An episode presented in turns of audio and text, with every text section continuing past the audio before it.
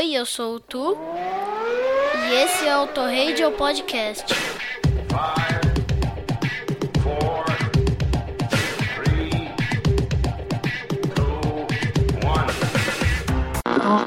2,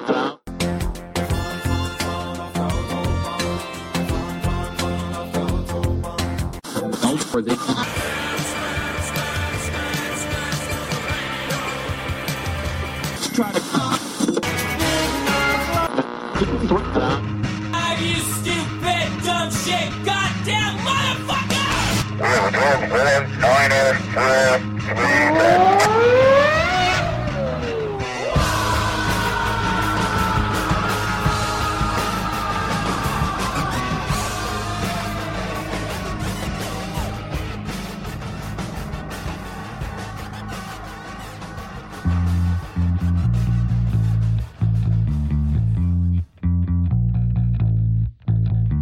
Rosemary, heaven restores you in life.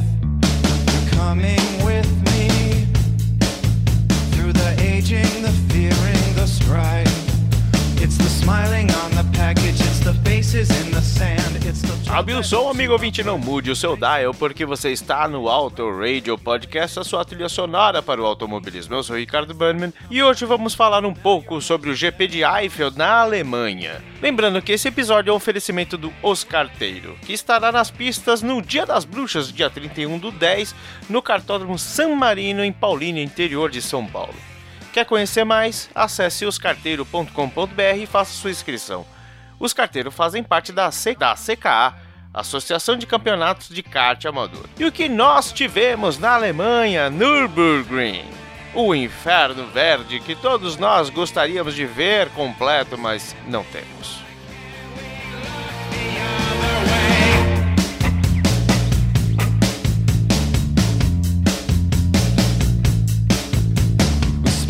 Interessante é que a corrida foi executada aos 10 graus centígrados. A temperatura da pista não passou dos 20 graus e não teve TL1, TL2, treino 1 ou treino 2 na sexta-feira por conta de uma forte neblina e baixas temperaturas que chegaram a 10 graus, cara. Então, talvez isso seja o motivo de algumas coisas que aconteceram na corrida, não é mesmo? Por exemplo, eu acho que isso tudo não tem nada a ver com a caganeira que Lance Stroll teve e que foi crucial para o retorno de Nico Hülkenberg à categoria pela segunda vez. Para quem não se lembra, o Hulk entrou no lugar do Sérgio Pérez na mesma Racing Point, porque o Sérgio Pérez foi diagnosticado como positivo para o Covid alguns meses atrás. E agora um leve problema intestinal deu lugar a Hulk para que ele voltasse ali. Se não me engano, ele estava indo para uma entrevista num canal lá na Alemanha, ele é alemão,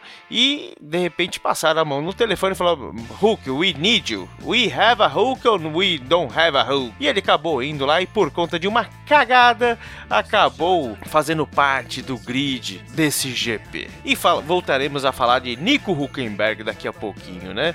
E neste GP tão emblemático, com números, cheios de números, Kimi Raikkonen finalmente se torna o cara que mais largou na Fórmula 1.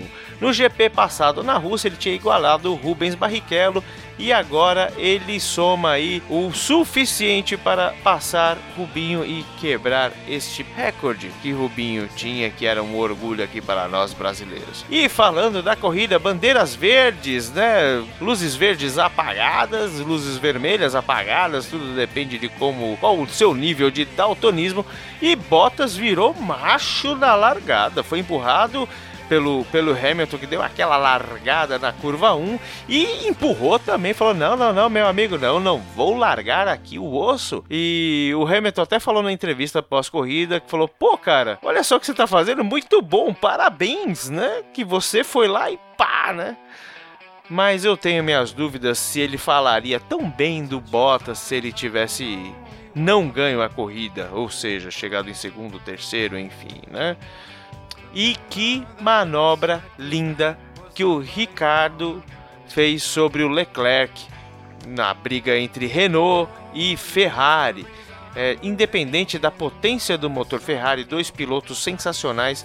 A ultrapassagem do Ricciardo sobre o Leclerc, eu acho que foi definitiva para garantir aí tudo que o Ricciardo passou nessa corrida, né? E Bottas lá na frente, feliz, contente e sorridente, deu aquela pipocada e acabou deixando o seu pneu quadrado, e o Hamilton acabou levando a melhor, né? Nesse ponto a gente pode ver a diferença entre o Bottas e o Hamilton. O Hamilton é um piloto completo, se não quase completo, mas Bottas na frente, sem medo de ser feliz, acabou por um erro, um pequeno erro, deu uma travada nos pneus e acabou desgraçando aí a qualidade do pneu, acabou tendo que fazer pit stop antes, enfim, e acabou jogando fora a sua vitória, né? Mas isso a gente tem que ser aqui sincero, porque rodadas e pneus travando não foram uma novidade, não foram uma exclusividade do Valtteri Bottas, né? Aquele que a gente já sabe que pode ser nomeado como o Rodão, Vettel e companhia rodaram também com a pista fria a 18 graus, se não me engano, no asfalto.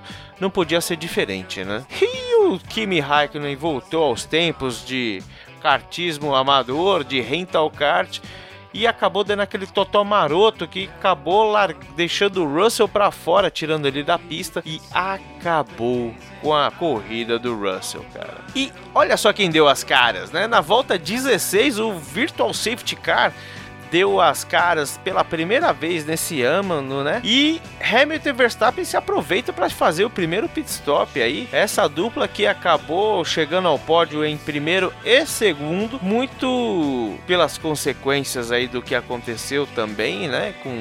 No caso do Verstappen. E mas foram os melhores, mais beneficiados ali, que ficaram segurando e acabaram trocando pneu na hora certa.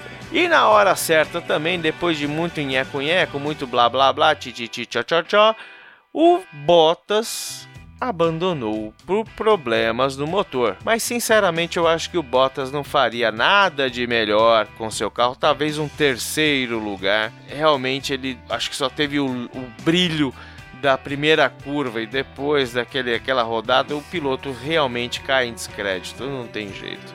E caindo em descrédito, quem está com tantos créditos é Pierre Gasly, que está com poucos créditos é o Alexander Albon, né? Esses dois que ficaram disputando aí, o Gasly da equipe 2 da Red Bull, né? A AlphaTauri, não deu boiada para o Albon quando os dois estavam disputando, né? E o que me faz pensar é que as ordens entre AlphaTauri e Red Bull podem ter acabado, ou pelo menos naquele momento quiseram deixar o Gasly realmente mostrar para que ele veio, né? Afinal, muitos deles estão tentando uma vaga na Red Bull em 2021. Há quem diga que o Sérgio Pérez vai entrar nessa vaga, há quem diga que o Gasly vai substituir o Albon, há quem diga que o Albon vai permanecer, e sobre o Kvyat ninguém diz nada.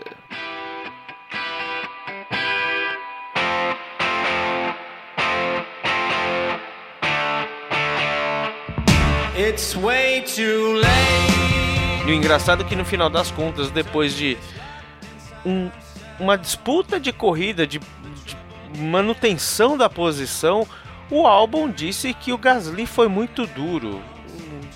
Na boa. Ai, ele foi muito duro, puxa vida, tinha que me dar passagem. É isso que você queria, Albon? Desculpa.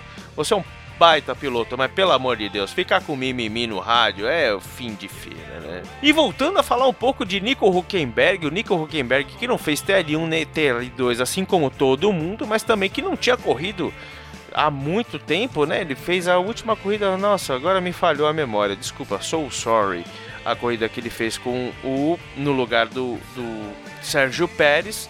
Ele não tinha colocado as mãos, não tinha feito treino livre nem nada, né? Ele foi lá, fez a classificação largando em último com uma Racing Point, que é um carro muito, muito, muito bom, e acabou fazendo ali, treinando na pista, fez um hands-on e não teve tempo para treinar, não teve tempo para aprender nada da pista, e acabou largando, terminando na oitava posição, cara. Fez uma baita de uma corrida. foi escolhido como piloto do dia. Ele estava fez um trabalho sensacional neste domingo. E eis que ele vem, na volta 46, o safety car, aquele safety car que junta o pelotão por conta do abandono do Lando Norris, né, que vinha sem potência no motor, acabou caindo no neutro e acabou encostando ali. E juntando tudo, o pessoal que foi ultrapassado, se não me engano, o Hamilton tinha passado até o quinto, cara. Sensacional. Começou o vucu-vucu, largada, todo mundo pensando que ia dar zica na volta 1. Teve alguns pneus fritando, mas nada de muito grave. Tivemos mais ultrapassagens, uma corrida realmente muito agitada. E o Vettel mandando o Magnussen para fora. Eu achei muito legal, porque o Magnussen tem aquele negócio de jogar o carro para cima dos outros mesmo, e o Vettel é um cara muito limpo, mais ou menos limpo, é um cara limpo, e eu achei muito legal, porque o Magnussen sentiu na pele o que é ser jogado para fora. Parabéns, Sebastian Vettel, você é o cara. E falando do cara, na bandeirada, Verstappen faz sua melhor volta na última volta, terminando a corrida em segundo lugar. E Daniel Ricciardo, depois de mais de 2 anos fora do pódio, e a Renault, desde o seu retorno, que nunca tinha conquistado um pódio, terminam na 3ª posição. Inclusive, a história da tal tatuagem lá com o David Coulthard foi até citada na reunião, da entrevista pós-corrida, e segundo ele, vai pensar um pouquinho, realmente vão pensar o pódio que estava batendo na trave já tem algum tempo do Daniel Ricciardo, muito merecedor, parabéns. Creio que a Nia Khalil está muito feliz por você, querido. Eu acho que esses abandonos, a gente teve 5 abandonos, né? Deve ter muito a ver aí com a realização dos treinos 1 e 2. Isso faz voltar aí a história de quanto mais treino, mais previsível a Fórmula 1 se torna. E aí a gente pode pensar no que faz sentido, 1 treino a menos, 2 treinos a menos, né? E neste momento, o senhor Lewis Hamilton cruza pela bandeira quadriculada, levando sua 91ª vitória, se igualando a ninguém mais, ninguém menos do que o heptacampeão Michael Schumacher, com 91 vitórias na Fórmula 1. Este cara é ridículo. E Valtteri Bottas quer falar algumas coisas. Fala, Valtteri. I think again it's a nice moment to thank my critics, to whom it may concern. Fuck you.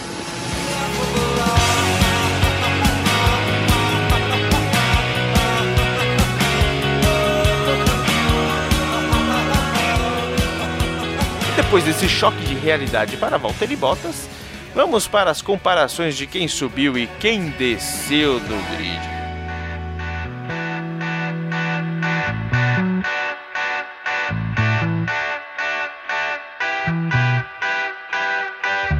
Valtteri Bottas da Mercedes, que tinha feito a pole temporal em cima do Lewis Hamilton, largou de primeiro e não terminou a corrida, sendo o segundo a abandonar a etapa.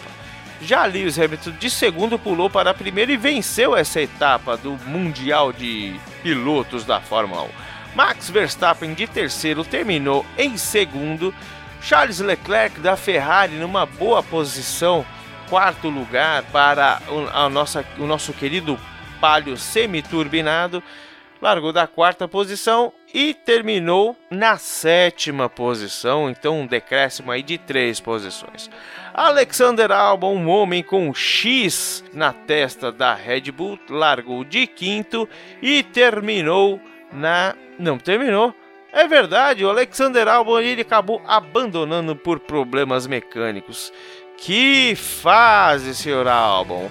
Daniel Ricciardo da Renault conquistou o seu primeiro pódio com a Renault, e assim também a Renault o seu primeiro pódio desde o seu retorno sob este nome. Esteban Ocon, também da Renault, largou de sétimo e não terminou a corrida. Lando Norris, da McLaren, o grande Norinho. O grande Norinho largou da oitava posição e também não terminou a corrida. Foi o cara que chamou o safety car. Já Sérgio Pérez, o homem que tem um intestino de aço, largou da nona posição e terminou na quarta posição, bem atrás de Daniel Ricciardo, onde eles estavam ali brigando por esse pódio. Mas não foi dessa vez, ligeirinho. Carlos Sainz, da McLaren, largou da décima posição e acabou terminando na quinta posição. Uma ótima corrida para o Carlos Sainz, era o que ele conseguiria fazer. Sebastian Vettel, o cara que ficou na 11ª posição, brigou bem, foi um cara aguerrido, mas não conseguiu evoluir em questão de posição. Terminou também ainda na 11ª posição. Pierre Gasly, da AlphaTauri, largou de 12º lugar e terminou numa sensacional 6ª posição. Parabéns, seu Gasly. Já Daniel Kvyat, seu companheiro de AlphaTauri, largou da 13ª e foi o último a cruzar a linha na 15ª posição. Antonio Giovinazzi, o cara que segurou bastante o trenzinho da alegria, largou da 14ª posição e foi o último a pontuar, terminando na 10ª posição. Uma boa posição para a Alfa Romeo, que não vem bem das pernas desde o começo da temporada. Kevin Magnussen, o inútil, o sujo, largou da 15ª posição e terminou na 13ª posição. Romain Grosjean, também da Haas, assim como Magnussen, largou da 16ª posição e fez uma boa corrida. Durante um bom tempo ele estava na zona de pontuação e lá permaneceu segurando 2 pontinhos na 9ª posição. George Russell não concluiu a corrida porque foi totosado pelo Kimi Raikkonen. Nicolas Latifi, também da Williams, largou da 18ª posição, deu um certo trabalho para Sebastian Vettel em um dado momento da corrida e terminou na 14ª posição. Kimi Raikkonen largou da 19ª posição e terminou numa honrosa 12ª posição. Parabéns, felicidades, muitos anos de vida. E o homem da jogada, the man of the match, Nico Hülkenberg, no lugar de Lance Stroll na Racing Point, largou da última posição à 20ª e abiscoitou 4 pontos na 8ª posição, 12 posições à frente do que ligou. Galera, contratem o Hülkenberg e não deixem Sérgio Pérez sem carro em 2021. Esses 2 caras são míticos.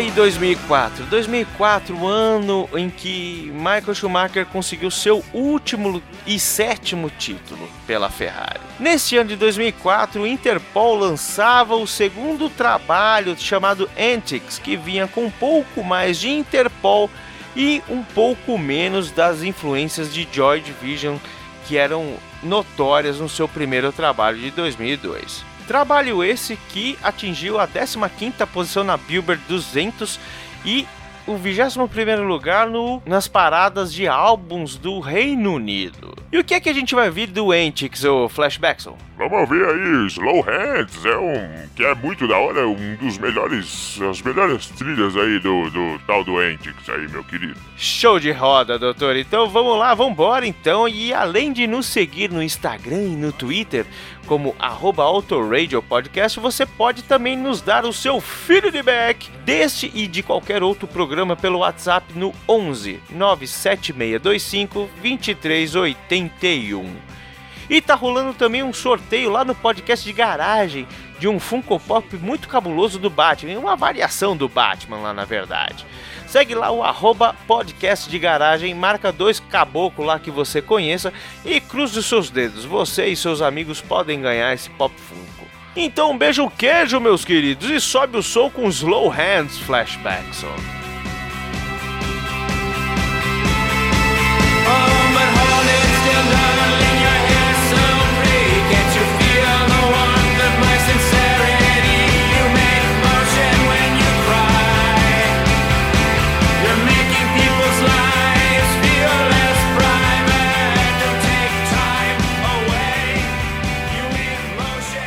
Olá, eu sou o Exor e eu ouvo o Auto Radio Podcast.